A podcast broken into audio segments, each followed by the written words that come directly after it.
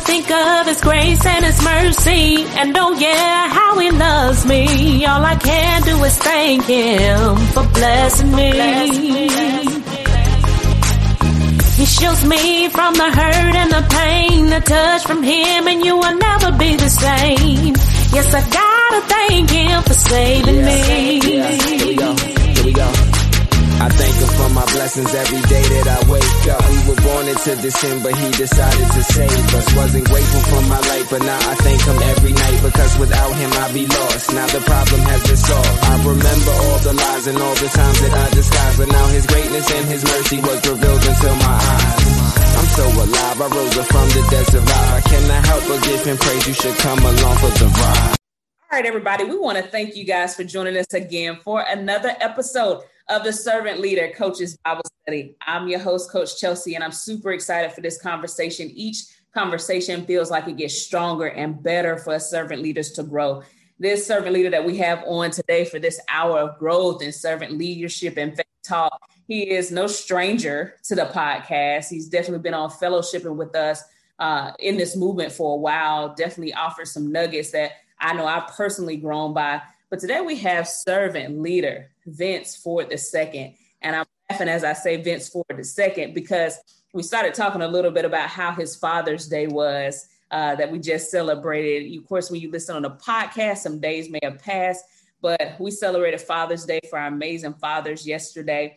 He is the host of Community Conversations. He's also the author of The Leader That Society Didn't Choose. And I love the title of that. I began reading that book, and we're going to talk about that today. But most of all, he's just an amazing servant of God. And I'm so thankful to have you here. I tell everybody, I thank you for your time. Time is that one thing that once it's given, I can't give back to you. It's the greatest gift. So thank you so much. I'm going to pass the torch to you to say hello to our listeners. We'll get this conversation started.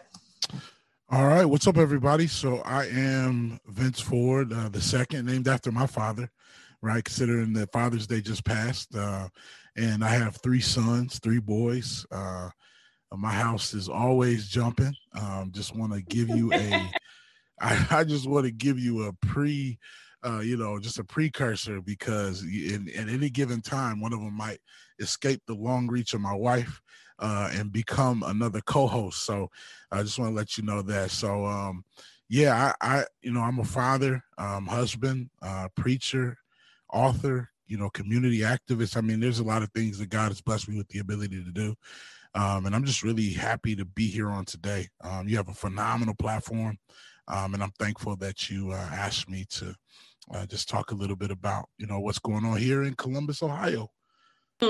Listen, I appreciate you for that. You know, you have, like I said, been on here fellowshipping with us and you know offering your nuggets with various speakers. I've been on your community conversations, you know, and I just appreciate that. I feel like, you know, a lot of times individuals feel like only one person can assume a role, but it takes so many of us to have the conversations. It takes so many of us to be able to distribute information and knowledge where we're supposed to be. And so let's talk about community conversations for a little bit. I love it. I've been on it, been blessed to have an opportunity to talk with you on that. Loving what you're doing. Talk to us, talk to our listeners a little bit about community conversations. What made you get that started, and some of the things and some of the people that you've had to enhance that conversation.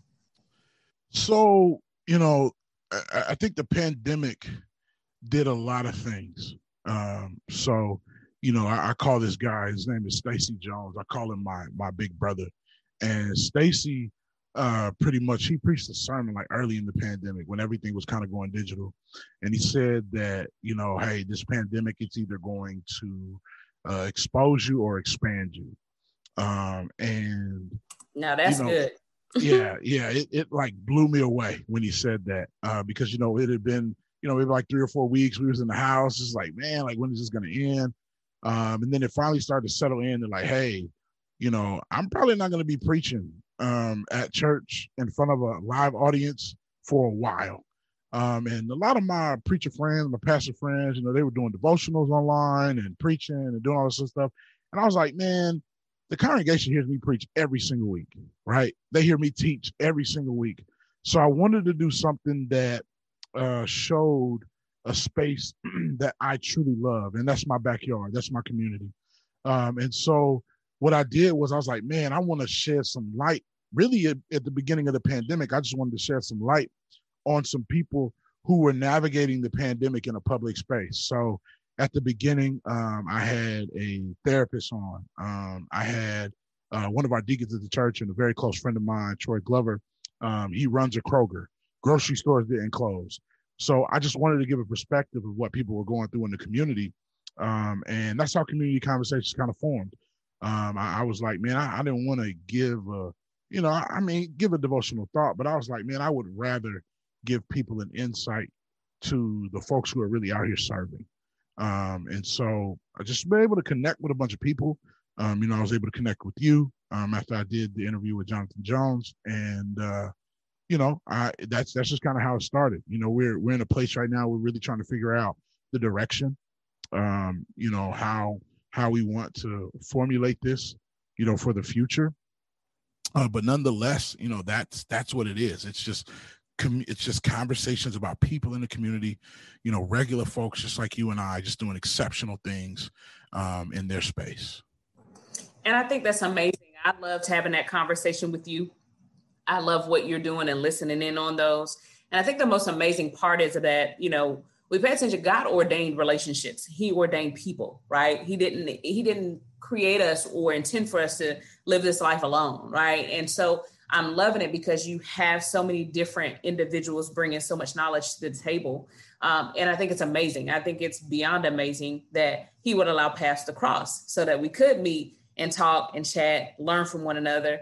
We both, you know, got connected, but through Jonathan Jones, shout out to him, a past servant leader of Beyond the Ball podcast. And I just think that's amazing, especially in these times. And I love what you what you said about you know, a friend of yours, um, Pastor Choi, who said that it would the pandemic, pandemic, pandemic, if I can talk today, would either expose you or expand you. And I think that that is one of the amazing portions. People saw the pandemic as a negative impact. They saw it as something that, oh my goodness. And, and yes, negativity did take place. People lost their jobs, uh, people got sick, people lost their loved ones.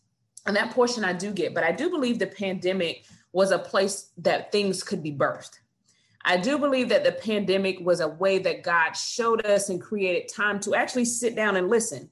I was saying this on uh, a conversation last week with Dr. Kiki Baker Barnes. I said that's why you saw so many businesses actually grow and start instead of die and close. That's why you saw so many podcasts hit the airwaves, right? Because people truly had a moment now to be quiet, listen to the word of God, listen to what Christ is calling you to do, and actually have the faith to step out on that. Can you talk a little bit about just some encouragement right now for the listeners who, even though this pandemic has to some seemed to be over, even though the world has opened back up, they have lost jobs, they have lost lo- loved ones, they kind of trying to figure out that direction.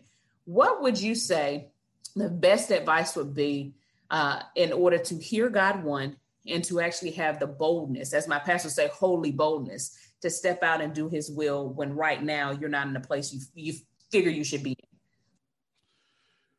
Well, you know, one of the things that I would say is that, you know, it, it's it's evident, you know, when Paul writes that second letter to Timothy, and in the first chapter he says, "For God didn't give you the spirit of fear."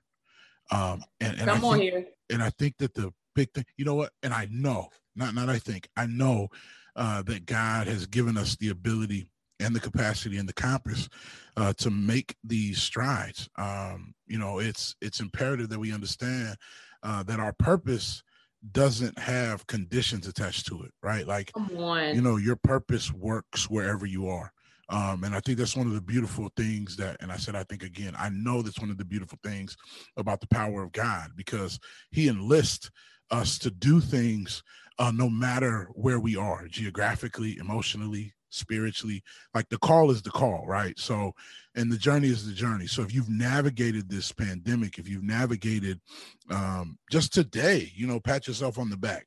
I think that's a big thing. I think one of the things that the pandemic did was it gave us an opportunity to understand what small victories look like, right? Like, you know, I went to the store and I got groceries and I came back and I washed my hands and I went to sleep and I didn't wake up sick.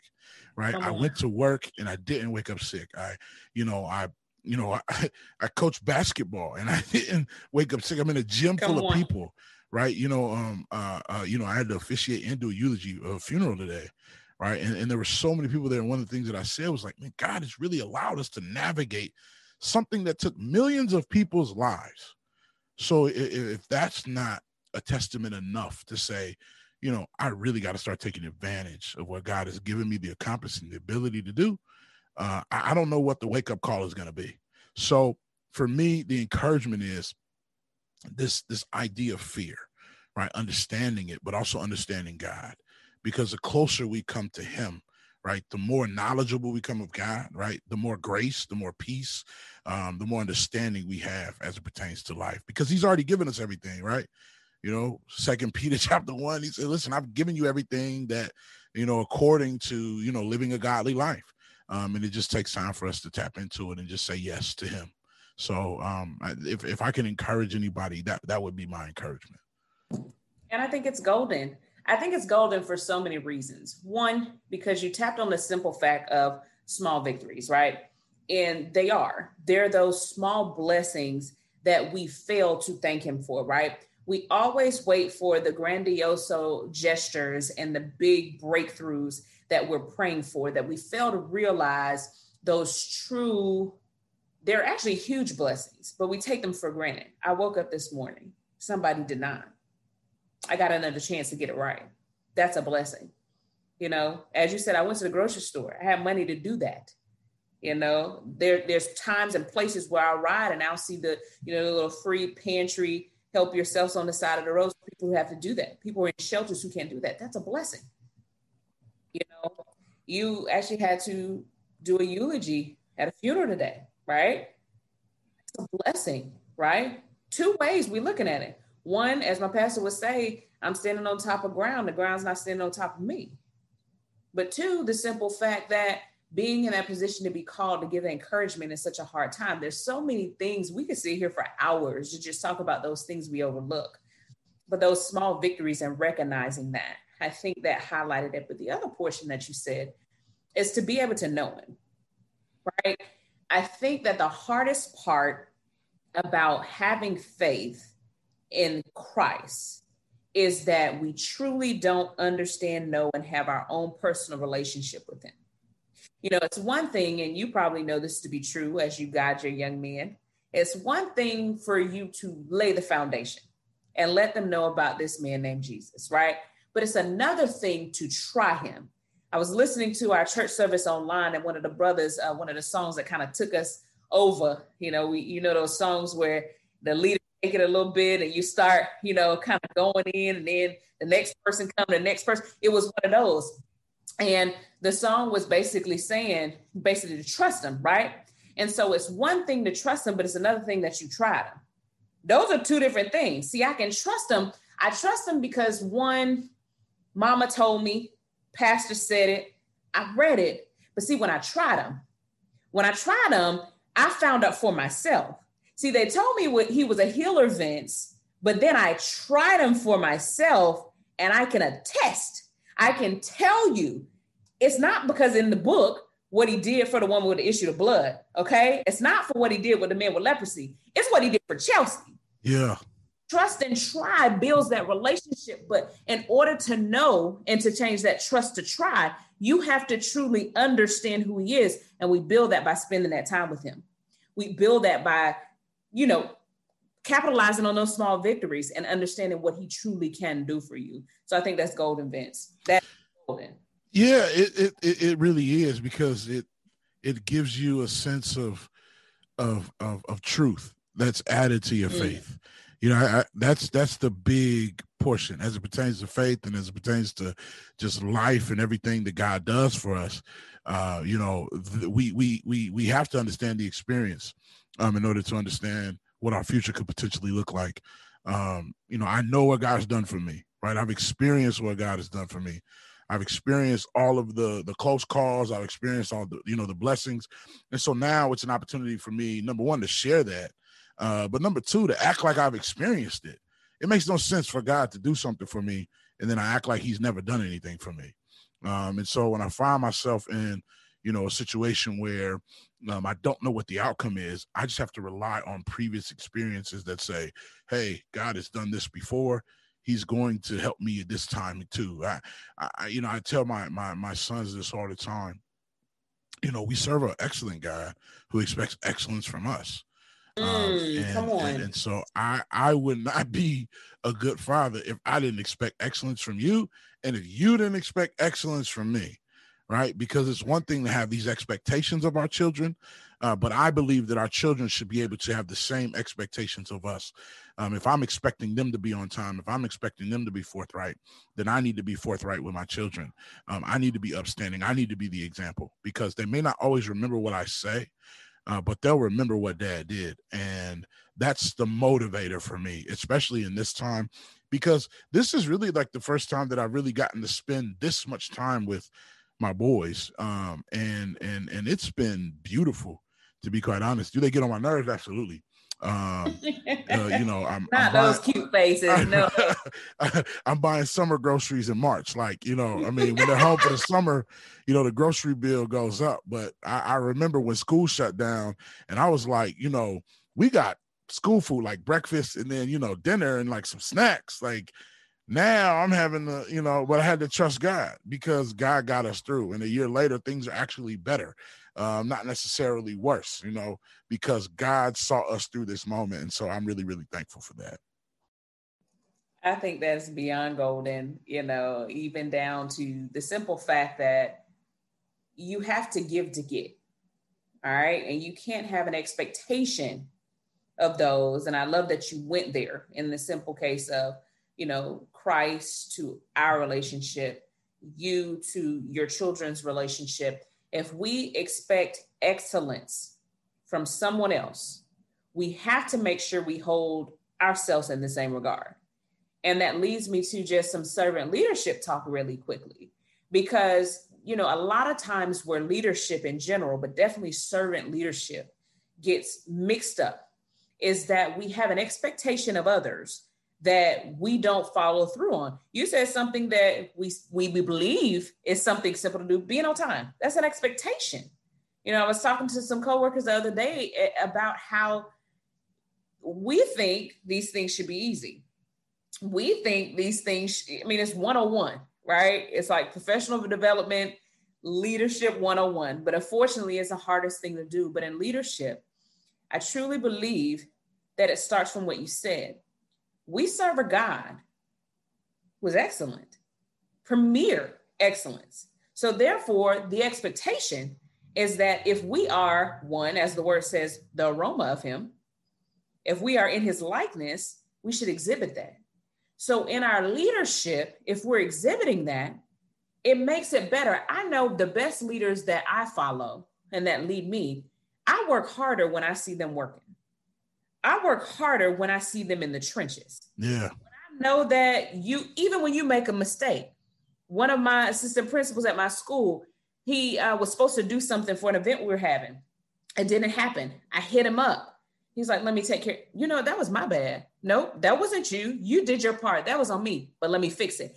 And I turned to my godmother. And I said, I respect him because he didn't try to pass blame. He didn't try to hide blame. He simply said, that's my fault and I'll fix it. And those type of leaders who basically can show themselves, who can be transparent, that is the key in servant leadership. I think that's huge. Yeah, it's it's it's it's big. Uh and and honestly, accountability is it's it's something that's I, I don't believe is that you can quantify, um, especially as it pertains to being a leader. Uh, because we can pass the buck.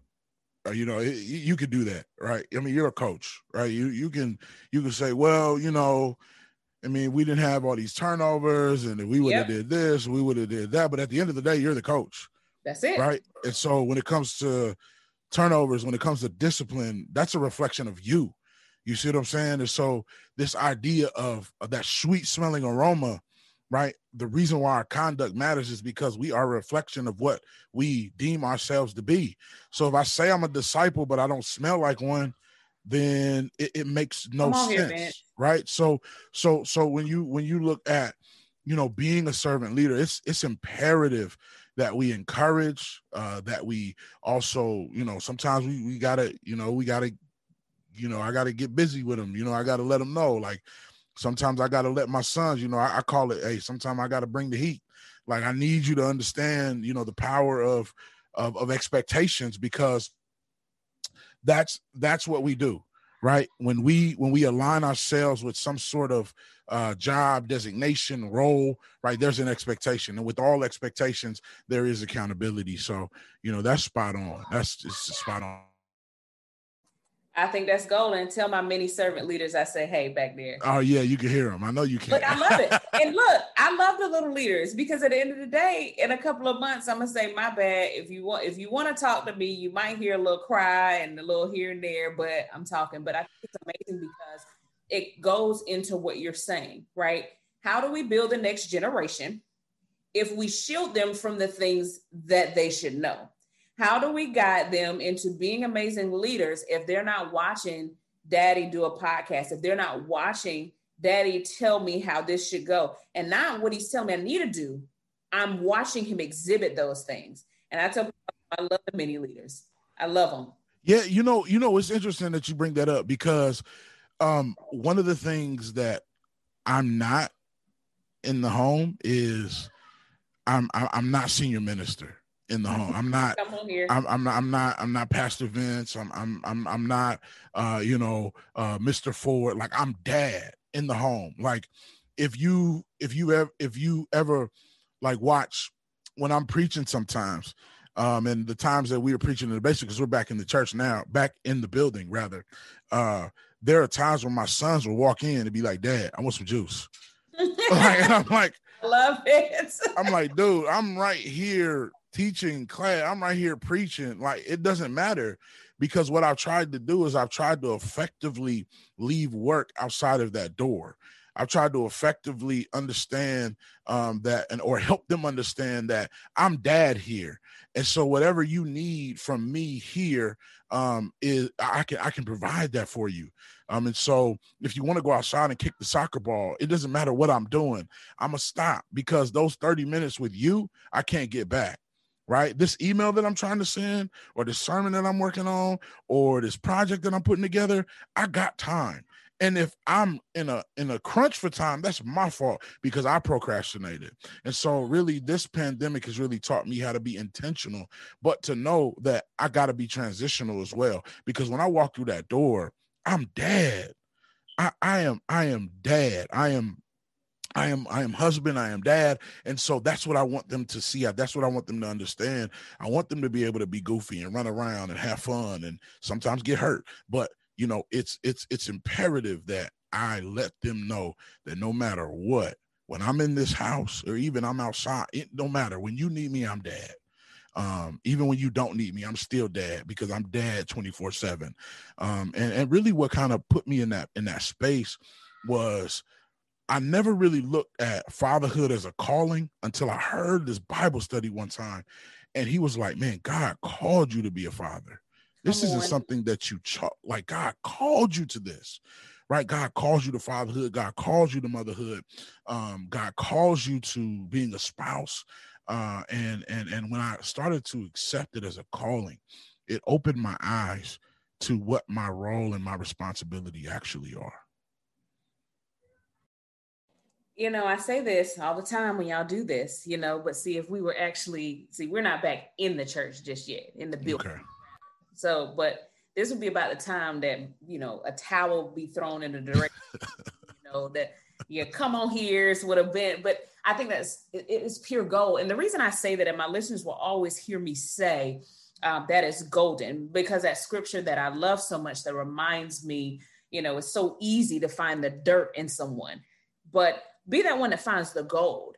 And when you have nuggets like that that just come target and hit, it's golden, right? And there's two things that stuck out to me today. The first one, you reminded me so much of servant leaders James Wade, Coach James Wade, uh, head coach of the Chicago Sky.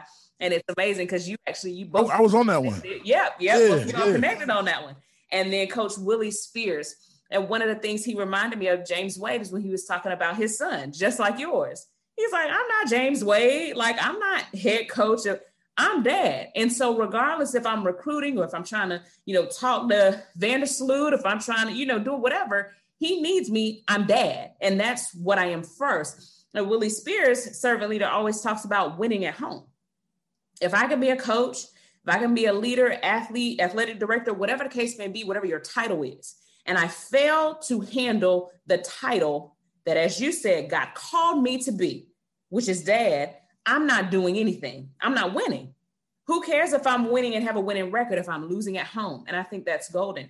But the second part that you said about your young men and how they recognize your dad, regardless of what other titles you hold, regardless of what else you do, your dad, the comfortable, the comfortable, you know, peace that they have with that, the reliance in you, the trust in you that your dad.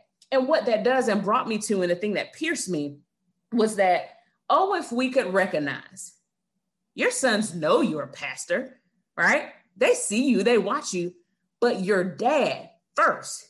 So the holiness of me, the anointing of me doesn't rub off or make me feel like I can't come to you because you're my dad. Just imagine if servant leaders and those who follow Christ could recognize that, yes, he is the all knowing, the all present, the most powerful being that can do all things, but he's our daddy. He's our Abba Father. So, regardless of my power, regardless of my strength, could you understand if you had that same reliance in me to ask me for some juice, even if you know I'm Jesus? Yeah. Have that same reliance to say, hey, look, I know you're saving the world. I know you're over there healing somebody, but I need you to this. And that hit me, that kind of set in my spirit that I love that comfortability that your sons have with you. But could you imagine if us as his children could have that same comfort and understanding? I'm your Abba father. Yeah. And if you could recognize this, you can build that relationship. It doesn't matter how powerful I am. I have time. As I have time today. I have time every day to be there for you. Isn't that the isn't that the story of the Samaritan woman though? It sure is. Because he said if you really knew who I was, come on, right? Like if you if you really understood who I was, right? You you your your your your approach, your request, uh, your acknowledgement would be a lot different. Um, we fail when we don't realize how powerful God is, and we and the crazy thing about doing things on your own is sometimes you don't even realize you're doing them on your own. Yep. That that's that that's the best that's the rough part about doing things on your own is because you're like you you become so independent. You know, it's it, and it's it's noteworthy, right? You know, I mean, you know, and and and and my mom has raised us to be, you know, independent. She's raised us to be resilient. She's raised us to be accountable. She's raised us to be strong black men. She's raised us to be that way. Uh, but it's she's also raised us to take care of home right? Because that's what we saw. We saw her take care of home. We saw her make sacrifices. Um, and and that's what really showed me the transcendence of faith. Because listen, I know a lot of people who claim to know who Jesus is, but you know, I, I, gotta say this, and every time I see my mom, I think about this. You know, so growing up at the church we grew up at, very very large church in Dallas, Texas. So they had an eight o'clock worship and they had a ten thirty worship right? And so she would always wake us up no matter what. Like, you know, sometimes we'd be like, Mom, we just want to sleep in. She'd be like, Nope, get up. So we would go to eight o'clock worship, and it was 745 when the time changed. Um, and so so we would go to this eight o'clock worship. She'd wake us up, get us dressed. You know, I'm talking about, you know, four sons, man. Like it, she wake us up, it was no joke, you know, or you know, sometimes it was five, six, it didn't matter. Whoever was in the house, she was going to church. Uh, and so we would go and then I knew it was like clockwork, right? Because we get out of Bible class and I'm thinking, ooh, it's 1030. I'm about to go home, watch football. She's like, hey, the sermon was really good this morning. I think I'm gonna stay for second service. Oh man. so so we'd be in second service, like, man, I just want to go home, man. And then we we get out of church and she be like, don't make no plans because you're going to your grandmama's. Well, if you know anything about grandma's church, grandma's church lasts long grandma don't get out of church till two o'clock. you know what I'm saying? Exactly. So we was getting in the car, drive across town to West Dallas, and go to church with grandma and then eat with grandma and then come back to our side of town for evening worship. So Sundays was an all day thing for us. Uh, but I'm thankful for it because it was it was that type of faith.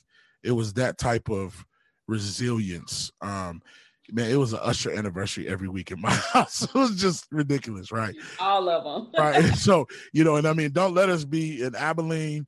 And my grandma went to an old school CME church. And you you lucky if you got out of there by three, four o'clock. So so I, I grew up like that. And I understood, I understood church in that in that in that space, but I never resented it because my mother pushed this idea that you have to work out your own soul salvation. Come on here. So so so for us, it was like it got to a point to where it wasn't just that we were going because mom said go. It was more so we were going because we understood the magnitude of what it meant to serve. And we just didn't go to church to sit. My mom was the type of mom that like you was gonna work in service. You was gonna you was gonna help people out. You was gonna, you know, you was gonna put your best foot forward because she taught us what it meant to serve. And and, and that's kind of how I ended up where I am right now, is because of the things that she taught us. And my father on the other end is like hard work. You gotta work hard. Never stop working hard. If you're gonna do something, put in maximum effort. So that's that's where that comes from. I think it's you know, I'm sitting here laughing. I think it's amazing. I think we all, especially if you went to church with grandma, you know, right? That's why I was laughing. I was like, the Usher anniversary, the 100 men and women in black and white, you're gonna be there, right? It is what it is. And no, you're not gonna just sit there. Uh-uh. You're you said it best. You're not gonna sit, you're gonna serve. But how amazing those teachings when we were younger, what they do now. I was talking to somebody the other day and I said, you know, it's not about keeping things to be the same because things evolve. But what tradition did, right? Is that it allowed for you to be able to transfer what was taught then to now. You said it best. Now, granted, you were talking about the service. We're not going to sit, we're going to serve.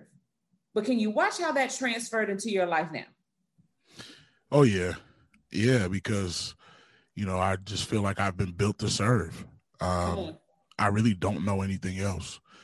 Uh, it's funny because I, you know, my son is playing soccer uh, okay. He's seven and he's playing soccer. Um, and you know, I just wanted to help. Like, you know, I told the the the uh, league president, I was like, hey, I just want to help. You know, I sent him an email. You know, wherever you need me to help, if it's with snacks, you need me buy water, whatever you need. There's a kid don't have cleats, you know, let me know, right? Because I knew what it was like to grow up in a home where you know we didn't have much. So you know, if it wasn't for the village, you know, what I'm saying, hey, I got some shoulder pads for Vince, or you know, hey, I got some, you know, I got these soccer balls, you know, Marshawn, come get them, or I got this instrument, you know, whatever it was.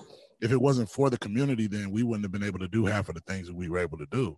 Um, and so then he sends me an email. He's like, "Hey, I'm short on coaches, so would you mind coaching your son's team?" Um, and so, you know, just being out there with those kids, um, it's like you can't help but serve, right? You can't help but, you know, want to look after kids. Like, you know, I, I I'm the neighborhood like dad. Like the kids be in my yard. They got parents, they got toys, and they got a yard. But you know, I'm gonna sit out there. I'm gonna watch my sons. You know, because I want to make sure that they're not getting into anything they don't need to get into. Um, but that's service mm-hmm. because every kid on the block don't have a dad you know every every every kid on the block doesn't have you know somebody that they can lean on and say hey you know i, I need this i need that I, I, I need to talk to you about that. Um and so i believe the way that i was raised the way that i was that my my mother and father raised us me and my brothers it's imperative that you know whatever space we're in you know we find ourselves in the ability to serve. I mean what can i say vince? I mean you just it's almost like you take my words, you take the mission of this podcast, and it's like, yeah, I'm gonna let you host. We're gonna let you be a guest ho- host one week. Uh, you, you, you got it. You, I mean, you do you do such a fantastic job. I mean, I you you bless a lot of people. um, that. you know, I mean, I, I'm. It's it's just like, you know, I mean, I I feel like I'm I'm watching you know, just a Hall of Famer at work. It's like when I think they can't do anything more, or you know, I think they can't get you know any any greater of a guess. I look up and I'm like, dang, you know? don't you do it? no, no, listen, I be looking at the lineup. I be like, yo, like, does she sleep? You know what I'm saying? Like, what, what, does she does she eat? You know what I'm saying? Like, what you know, does what what what is going on here? You know, and I, I I'm I'm thankful for what you do because this is a space that we need. We need this space. I mean, you know, sports of any kind mm-hmm. are aggressive. They're, mm-hmm. uh, you know, they're competitive. You know, they're, mm-hmm. they're, there's all of these things that are going on as it pertains to sports, and you know, we got to see this side of it because I think mm-hmm. this side is the side that people come into it with. They say, oh yeah this is this is what i want to do this is who i want to be um, and then our, our, our view gets warped i mean it's just like ministry man yeah. i went into ministry because i love the I, I love the community yeah. I, I love being in the community. I love being around folks. And and and I love serving people. And and if you're hungry, let me get you something to eat. If you're thirsty, let me get you, let me visit the folks that's in prison. Let me do all of these things. Come let on. me go fight for my people in the mayor's office. And so but when you get into these spaces and you see the politics and you see the funny mm-hmm. acting and you see the behind the back stuff, you know, yeah. then you're like, man, should I really be here? But For it's sure. it's it's platforms like this that give us the ability to keep going, especially in spaces like coaching, teaching, things that require more service than they have money to hand out. So, so, so, so, so, if if if if I could if I could just say, you know, the importance of this. It's important and and and i believe that we are seeing the outpouring of that just based on all the lives that you've been able to touch through this platform. Listen i appreciate that. I'm so humbled by that. I think more than anything you know how we often receive the call from god to do his work. And oftentimes it it goes back to the relationship piece. You wonder is it me or is it you right? And so then one thing I love, and uh, KB Hush, I love Christine Kane, right? I say that because I know she's smiling. I love Christine Kane. I mention her all the time. But one of the things she always says, which makes sense, she says, impossible is where God starts. Not where he ends, right? Not the resolute. Impossible is where he starts. Miracles are what God does. You know, people say that's just what I do. well, when it comes to Christ, that's what I do. I do miracles. And, and I say that because when it comes down to items like this platform, or anybody listening, or anybody right now in this moment in this space, where Christ calls you to do a work, you don't see it coming, right? You don't understand it fully, especially at first, right? It's been a year and a couple of months now, but a year ago it was like, you want me to do what? right? And so it's so amazing because I appreciate all that you say but I'm still in that, what I would call that spiritual fog, where you recognize it's Christ, right? So much so that you can't get ahead of it, so much so that you can't put your hand on it. You just sit there and allow that fog of where he wants you to, to go lead you there. So I'm just as, as amazed as you are when I'm sitting there, like when I post it and you're in amazement, like, who? What? I'm just as amazed when I'm creating the flyer. I'm just as amazed when I ask and it's not a runaround. It's like, yeah, no problem. I would love to. This is different, right? But the main piece where you understand that it's truly the work of God is everyone says exactly what you just said. From the first speaker to the last, from the first person who attended to the last, they say, this is the space that's needed because we all love sports of any kind, right? And I tell people this what ministry, what platform, what place other than sport can we truly see all races, all genders, all colors, all beliefs, everything? Push aside the differences for those four quarters, those two halves, those nine innings, whatever, you know, whatever the case may be, filling your sport, right? It doesn't matter. When you're watching the College World Series, right? Weeks ago, you don't stop and say, hey, this section over here, Christians sit there. This section over here, y'all sit over there. We're at one because if I go for Florida State, all right, had a shout out to them, Tallahassee. If I go for Florida State, I'm not questioning the differences. Hey, this is Seminole. Oh, okay. We're all here. We're one. And so when you can get them to that place, right, which this platform has done, get them to the same place, right? Whether you listen live, whether you listen on the podcast, whatever your, your social media, whatever your fancy is to listen, you get the message from the coach that just broke history, Joni Taylor, the day after the SEC championship. I tell her, hey, we can reschedule. I know how it is. No, come on and talk. I know y'all saw me on ESPN. I, I hear that we made history and that's great. But I need to let you all know this had nothing to do with me.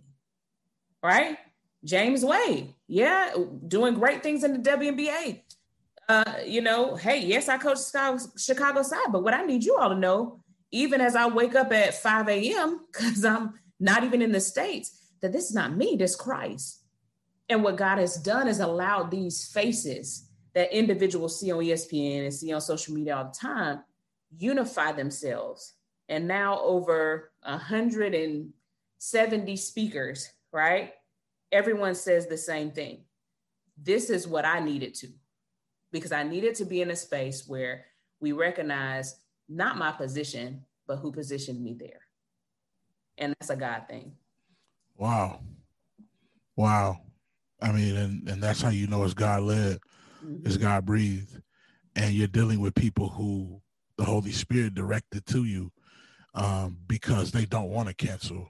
Come on. Um, I mean, I that's early in community conversations. Uh, one of my friends, she works at the courthouse, and she said, "Hey, uh, one of the judges saw community conversations and wants to be on the show. I was like, what? Yeah, right. one, yeah. One, of the, one, of the, judges, uh, okay, uh, well, you know, give me your email. And then it was like, oh, yeah, and then she wants another judge to come on too. They both want to come on. And I was like, all, all right, you know, um, and you know it's it's it's those moments in which you're like well, what am i going to say? You know how am i going to approach this? I mean you know we we we deem individuals to be at this pinnacle of success in which we're like wow uh but truth be told it's needed because it gives everyone an opportunity to say we all serve the same god. Um and and and, and chelsea i tell you man hey basketball kept the lights on at my house. Um my mom, you know, when you know she transitioned to being a single mother, uh, she needed a job that she could work where she could take her boys with her, um, and so she started refereeing basketball. Uh, my mother did not know anything about basketball, um, and it was really, really kind of embarrassing when I first saw her start to referee. And I was just like, "Oh man, this is this is hurtful," because you know how parents are. Parents can be cruel and ruthless, uh, you yes, know. And so, you know, here I am, you know, 12 years old in the stands, like man, I'll fight you, grown people. You know, keep talking about my mom. Don't talk about my mama, right? right, right. Uh, but but now you know, I'm talking to her on the phone and she's like, Yeah, I got this college camp I'm about to go to. You know, I'm refereeing, you know, JUCO ball, or for me being in college and going to a basketball game and watching my mama walk in to ref the game. You know what I'm saying? Like it's just like, wow. You know what I mean? Um, and so for me, like I said, like that idea of service um, and that those those different facets like you said everybody has a same goal in mind that we look at it as. It doesn't matter what you are who you believe in um, you know uh, uh, uh, where you're from we all have the same goal. And and that's essentially what the church should look like. When we come together on sunday mornings right? Where I work, my education level, my race, none of that should matter. I should be able to just come in here and, and give to God everything I have because we got the same goal, don't we? We all want to go to heaven, right? We all we all want to live forever with Jesus, but we let self get in the way, we let idols get in the way, we let foolishness get in the way, and then what ends up happening is we derail um, and we don't get to where we need to get to because we forget the mission, we forget the vision. Um, and and as long as that stays the same, right, God is pleased. But when we start to add our own ingredient to his mission, um, we we we miss we miss the boat big time, big time. So yeah, that that that sticks with me a lot when you think about sports, when you think about uh, how how people come together from different backgrounds for a similar goal, regardless of where they come from.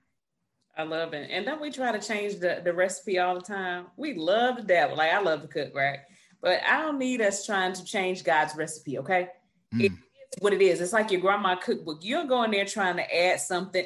No, follow the recipe, right? Do exactly what I ask to get the product, right? And I love that. I think that's amazing. And and I, I begin to think often about a recipe. I begin to think about um, what God has called us to do. And I begin to think about, you know, this servant leader piece, right? Faith based leaders in all facets, right? A lot of times we say so many people fail at that. A lot of times we say that people don't do it correctly. We use the term, I'm a servant leader, I'm a servant leader, but the truest definition of those are missed. Hence why this platform has been so amazing we complain about individuals not knowing, but who really took the time to explain it, who directed them in the path of the truest and first and real servant leader, right? Who took the time to do that. And so I tell people all the time, you know, you're going to always catch a bag in my trunk. I don't care. Even now, I can't hoop, but you're going to have a bag in my trunk. And so you're going to see some sneakers, you're going to see a ball, you're going to see all those things, a ball and shorts. And so no one's going to have to tell you right? If you don't know me from a can of paint, no one has to tell you that, hey, this this this woman must play ball or have some connection to basketball because I'm looking at this bag. You know, if I see a bag with a bat, right, and, and a baseball or softball, no one has to tell you what sport this person is probably, you know, in depth in dealing with, right? When we talk about servant leaders, and I had a toolbox or a bag in my trunk, right? Would we know if you looked at my bag and it's a servant leader bag? Would you know if you opened it, those intangibles that find themselves in there? Would you say, oh, she's a servant leader? So it goes back to even when we said that we, we should be the aroma of Christ, right? Are you smelling like Coco Chanel? Are you smelling like, right? Are, are, are we smelling how we should want to? That does your fragrance that you leave behind right? Make people say, What's that? Somebody walked in the store that day. I said, well, What are you wearing? Because I love fragrances and I hadn't smelled that one, you know, but it drew my attention. So when we talk about servant leaders' arsenal, we talk about the true attributes of servant leaders. What do you feel some of those things are that as servant leaders we should be demonstrating in our facets of our lives? Ooh, that's a really, really good question. Um, the first word that comes to mind. I, I believe that a servant leader in a servant leader's bag, uh, you you need some peacemaking tools. Um, Come on. You you, uh, you you need some uh, you need some um, uh, you need some screwdrivers of, of justice, right, and equity. Um, you you need you need some uh, some wrenches of love. Um, you know, you need some some pliers of passion. Um, you know, I, I, I believe you also need uh, you need some joy, man. You gotta have some you gotta have some joy if you want to serve.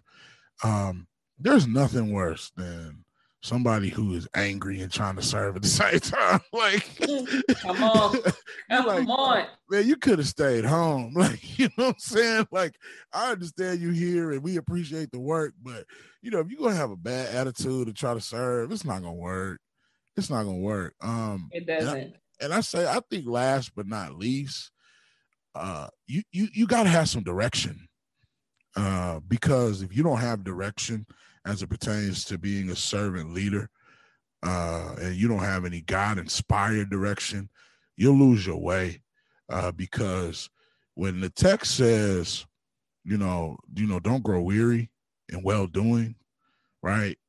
Man, we get weary, we get burnt out it gets rough. Um, I, I, you know, I, I've told you this before, but you know, I'm an avid album collector. Uh, and I was talking to the owner of the store yesterday because I went up there. Um, you know, mom blessed me with a few ducats, and you know, saying I was like, well, I'm gonna go buy me some albums, right? So, uh, uh, I actually was able to get this real, real dope old school Rance Allen album. Oh, Not rants. Come yeah, on now. Yeah, yeah, yeah, yeah. So I was able to find that, like digging through the crates. But I was talking to him. He was like, "Man, I need a vacation. Like I'm burnt out. He's like, I love music, but it's a struggle coming in here every day. And I said, man, this is something this man loves. This is a business him and his wife started together, and he's burnt out. And that's why I said, man, you got to have some direction.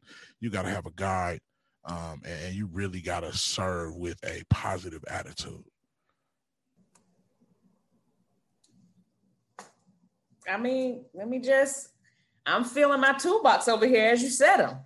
I love it. And I think it is golden, every last one of those items that you've laid out there. But I think the biggest piece we've all been there. I talk often about this. I'll go somewhere. I'm tired too, right?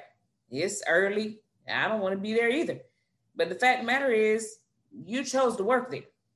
May not be what you want to do, whatever, but I love when you said that you have to have joy to serve. We've seen the angry worker, we've seen the angry leader. And what happens is that individual, it could be seven o'clock in the morning. I'm having a great day. I'm listening to my devotional. I'm listening to my music, probably some Rance Allen too, right? And then you get to the window and that person's like, order when you're ready. like, not good morning, not then you say what you want. Hold on a second. Then you say order when I was ready. I was ready. Okay, cool, cool. You order, you get to the window, they're dry, they're nasty. You know, they give me my biscuit or whatever, and I say, May I have grape jelly, please? like it's an inconvenience, right? We've all been there. We've all been to places where, you know, even in church, the ushers mean, rude. Mm. You just want to find a seat. That's it. And I want to find one quickly because I don't like eyes on me. And you're acting like I'm inconveniencing you. So I think at the end of the day, you know, I think that's the biggest piece there when you talk about that. I, I, I all of those things that you said, if if that service, true servant leader and servanthood is in you, you find joy in serving. People have to tell you, sit down. You've done that. Hey, chill, we got it at this point. You know, you're gonna not wait to be beckoned for. You're gonna find a place to help. And I think that's golden. I do. That's huge. Uh I when we serve from a place of joy, um, it's also an example to other people. Uh, you know, I'm like I said, we're back in the building. So, you know, I call it a little Ghostbuster gun, but it's a sanitizing machine that we have um, at the building. And, um, uh, you know, there's a guy and his family, they just moved to Columbus like last year. Um, and, you know, we, we putting out volunteer sheets like, you know, we need help with, you know, opening and closing as far as the church is concerned. And man, when I tell you this brother, he's motivated me because he is just killing it I mean, killing it like with, you know, making sure everything is is is good to go, like making sure everything is clean, making sure the bathrooms are sanitized. I mean, just holding it all the way down. And I'm I'm I'm like, wow, like this is this is what it's about. This is what it's about. There's no big eyes or little U's. It's it's just more so about the fact that I'm here to serve, and that's what worship is. Uh, and so, you know, I'm thankful uh, for the ability to serve in any capacity that I possibly can, no matter what it is. Um, but I'm I'm I'm even more thankful that my service can be an example that I can pass down to other people. I love that. I'm thankful that my service can be an example that I can pass down to people. I'm just thinking in my head that song, just like made a work I've done speak for me." Mm. That and that draws me to you know, definitely some I want to get to before we get off today. You have an amazing book, right? That is called The Leader That Society Didn't Choose. The title alone should make you grab the book. Y'all, if you're listening, letting you know right now, he'll tell you where to grab it later. But the title alone should make you, it did to me. I was like, oh snap. I got I gotta see what this is about. Talk to us a little bit about when what made you write that book and tell our listeners a bit. Don't give it away now because we want them to go get it. But just tell our listeners a little bit about what drove you to write that book. I've always wanted to be an author. Uh, you know, our my mom used to take us to half price bookstore.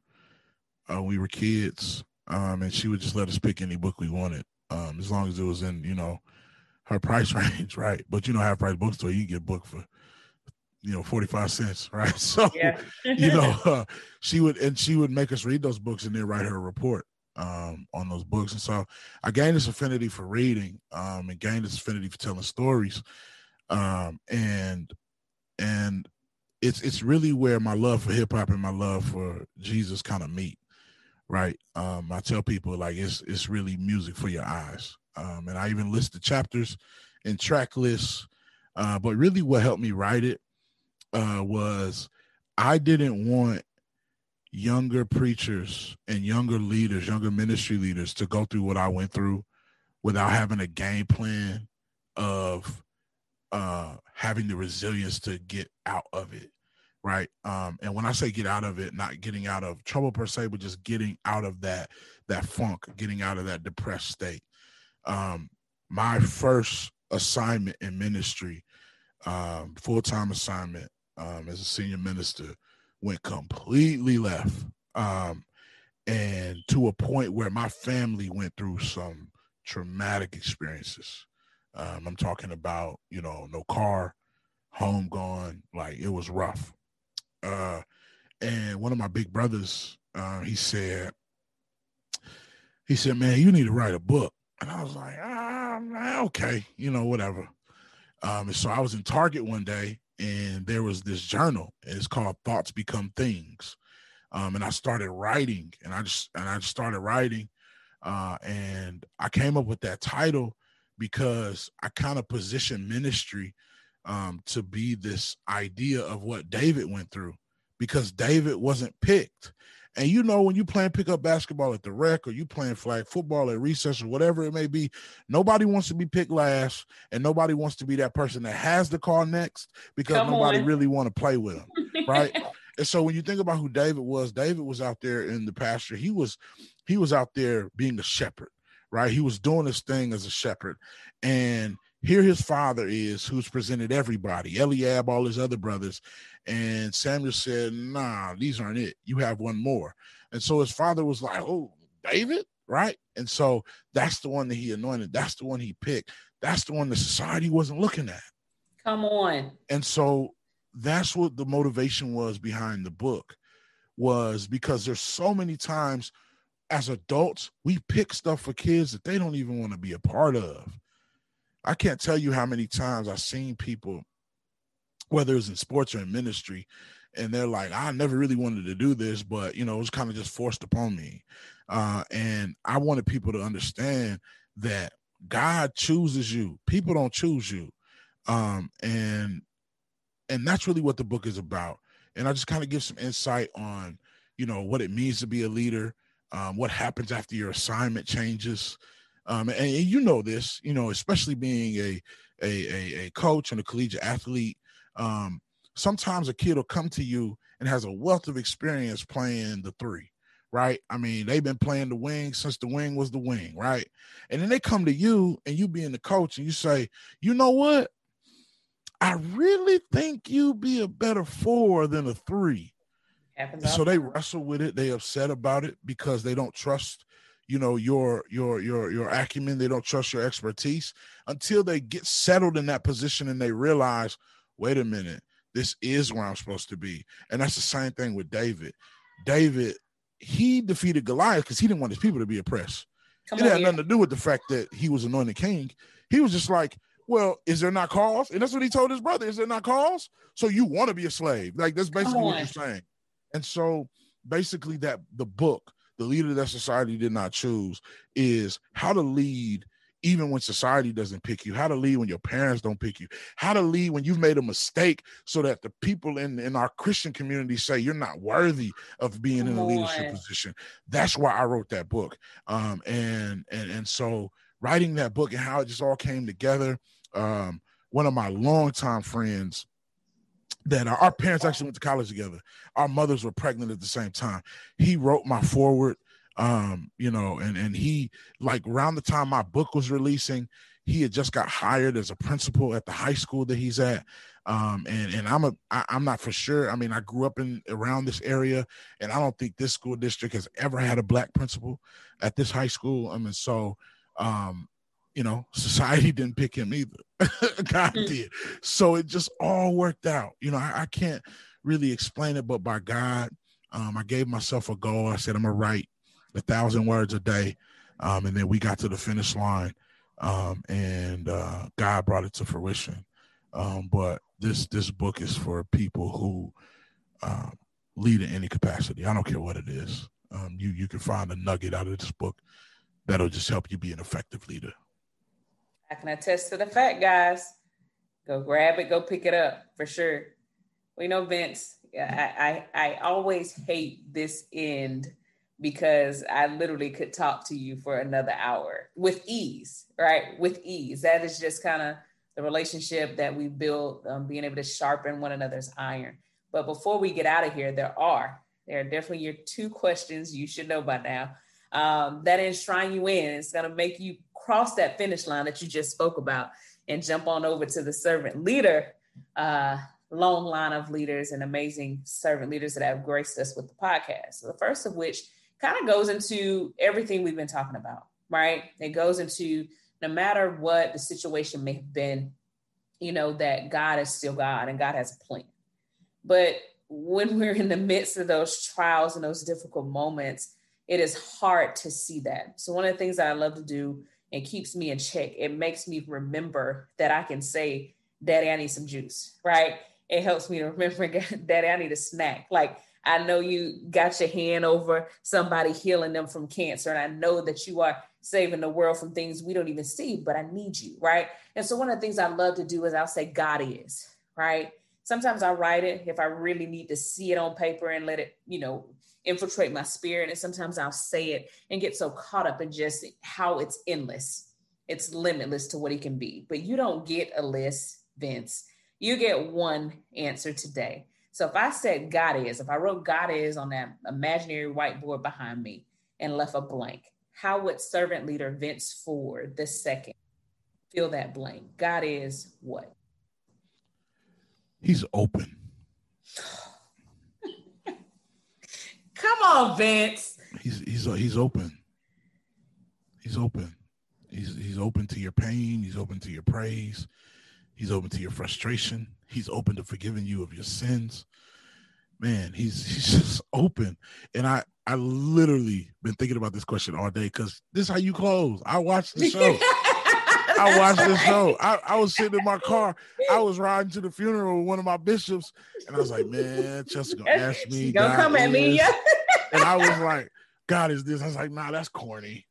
And I literally had something when I when I came, I went upstairs to get my phone and to come back downstairs. And I was like, yeah, God is that. And I don't remember what I said. But when I sat down, the word open just he's open, man.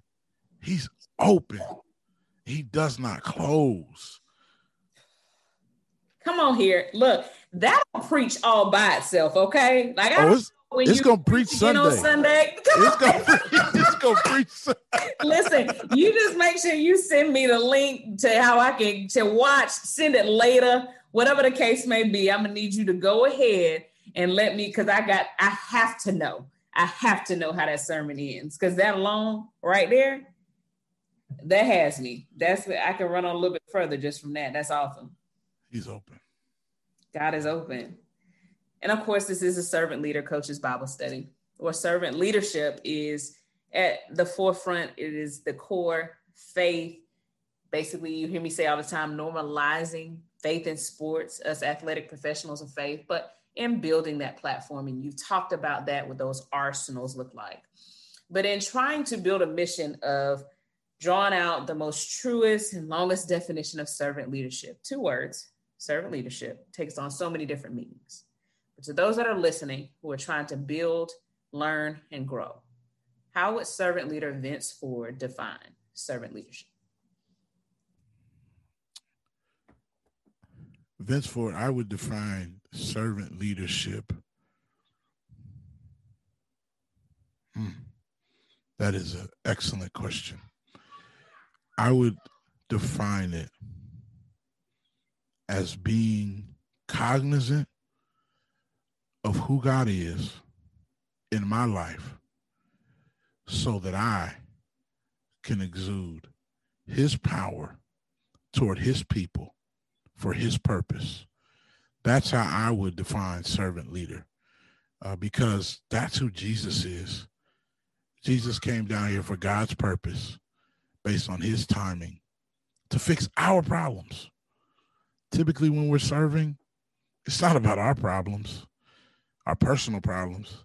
It's typically about somebody else's issue that we care so much about and that we want to see them rise above. And so that's how I would define servant leadership.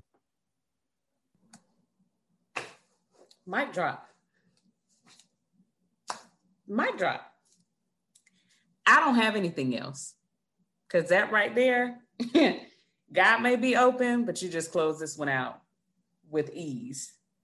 I appreciate you, Vince. I really do. Just not only for today, but just, you know, the bond that we're creating, not created, creating, constantly sharpening one another's iron, being there to uplift the kingdom and push and move the agenda forward. I appreciate the man that you are, just watching the husband and father that you are. I appreciate that. It truly does. You know, they say you don't always know who's watching. I'm watching. People are watching.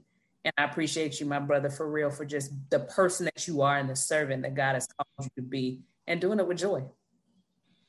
I appreciate you. Thank you so much for uh, for having me on. Um, it was a pleasure to be on this side of the microphone.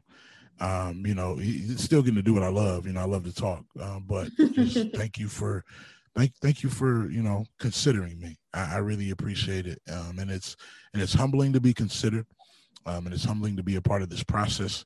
Uh, but I'm very thankful, um, and I look forward to what's next for you um, because I I really believe that this this is a movement that is that is going to change the culture of sports. I, I truly truly believe that. I appreciate that. Before we go, do you mind closing us out with a prayer? Oh yes, ma'am. Definitely. Let us let us pray. Definitely, Father, we we thank you so much for just giving us uh, the ability to come together. We thank you for uh, your your your servant, dear God. We thank you for Chelsea. We thank you for all the lives she's touched. We thank you for all the things that she's been able to do. We thank you for all the conversations that she's had, dear God. We thank you for allowing her to just touch the lives of not only students, but student athletes, dear God. Not only uh, just coaches, but coaches that uh, just love you, dear God. We're thankful for the culture that she's building. Uh, we're thankful for the fact that you've allowed us this opportunity, this hour, to just talk just talk about how you've motivated us, dear God. We're asking that you keep us motivated. We're asking that you allow us not to grow weary, give us strength, give us uh, the ability to go forth and do great things, Heavenly Father. And in Jesus' name, amen. Amen. Amen. Before we get you out of here, can you let everyone know where to catch community conversations and where to cop the leader that society did not choose? Absolutely. Uh, I'll start with the latter. Uh, so, the leader that society did not choose, um, you can find that on Amazon. You can find that on barnesandnoble.com. Um, you can reach out to me um, on Instagram at Vince Ford 86.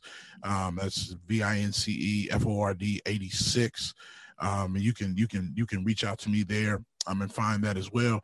Community Conversations um, is also streamed live on Facebook. Um, you can check out a lot of our past interviews. Um, and then also um, on Monday nights on Instagram, uh, me and a buddy of mine, Alvin Eddington, uh, we get together and we go live at 9 p.m. Eastern, 6 p.m. Pacific. Um, and uh, we, we talk about all things community, all things fatherhood, and just all things that we care about. So um, that's where you can find me. Um, and uh, again, yeah, go buy the book. Um, I, I, believe it'll be worth your time, um, and I believe you will be blessed uh, by reading this book. I'm telling you, and shout out to Alvin too. He was definitely uh, an active participant um, in both roles when I was on yours, and now that you're on mine. So shout out to you, Alvin. Uh, we thank you guys so much for listening. Go get the book. He means it. He's to be humble. I'm telling you right now. Go get the book. It will definitely help you. We thank you guys for listening. We'll see you all next time.